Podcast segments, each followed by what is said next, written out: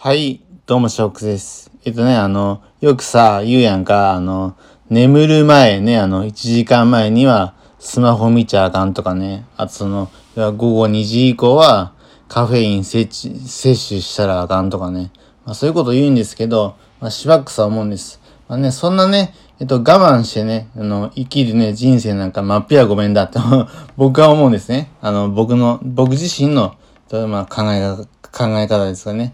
まあ、そう思うので、本当にね、まあね、本来ならね、あ、のね、こういうことを守った方が、まあね、精神障害を、まあ、治すにはいいかもしれないですが、まあ、僕としてはね、その我慢する方がね、よっぽど体にね、悪いんじゃないかと思ってね。だから僕は、そういったね、あの、本当なら、まあ、した方がいいね。スマホを見ちゃあかんとかね。えっと、まあ、カフェイン摂取は何時までにとか。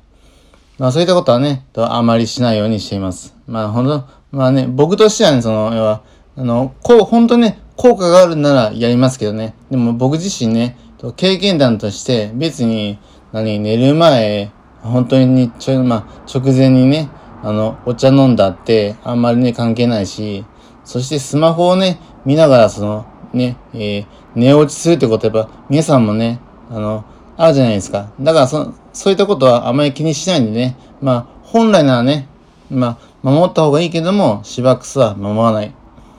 というお話でした。では以上、しばくでした。ではね、よろしければ、とね、えーチャンネルの方、フォローお願いします。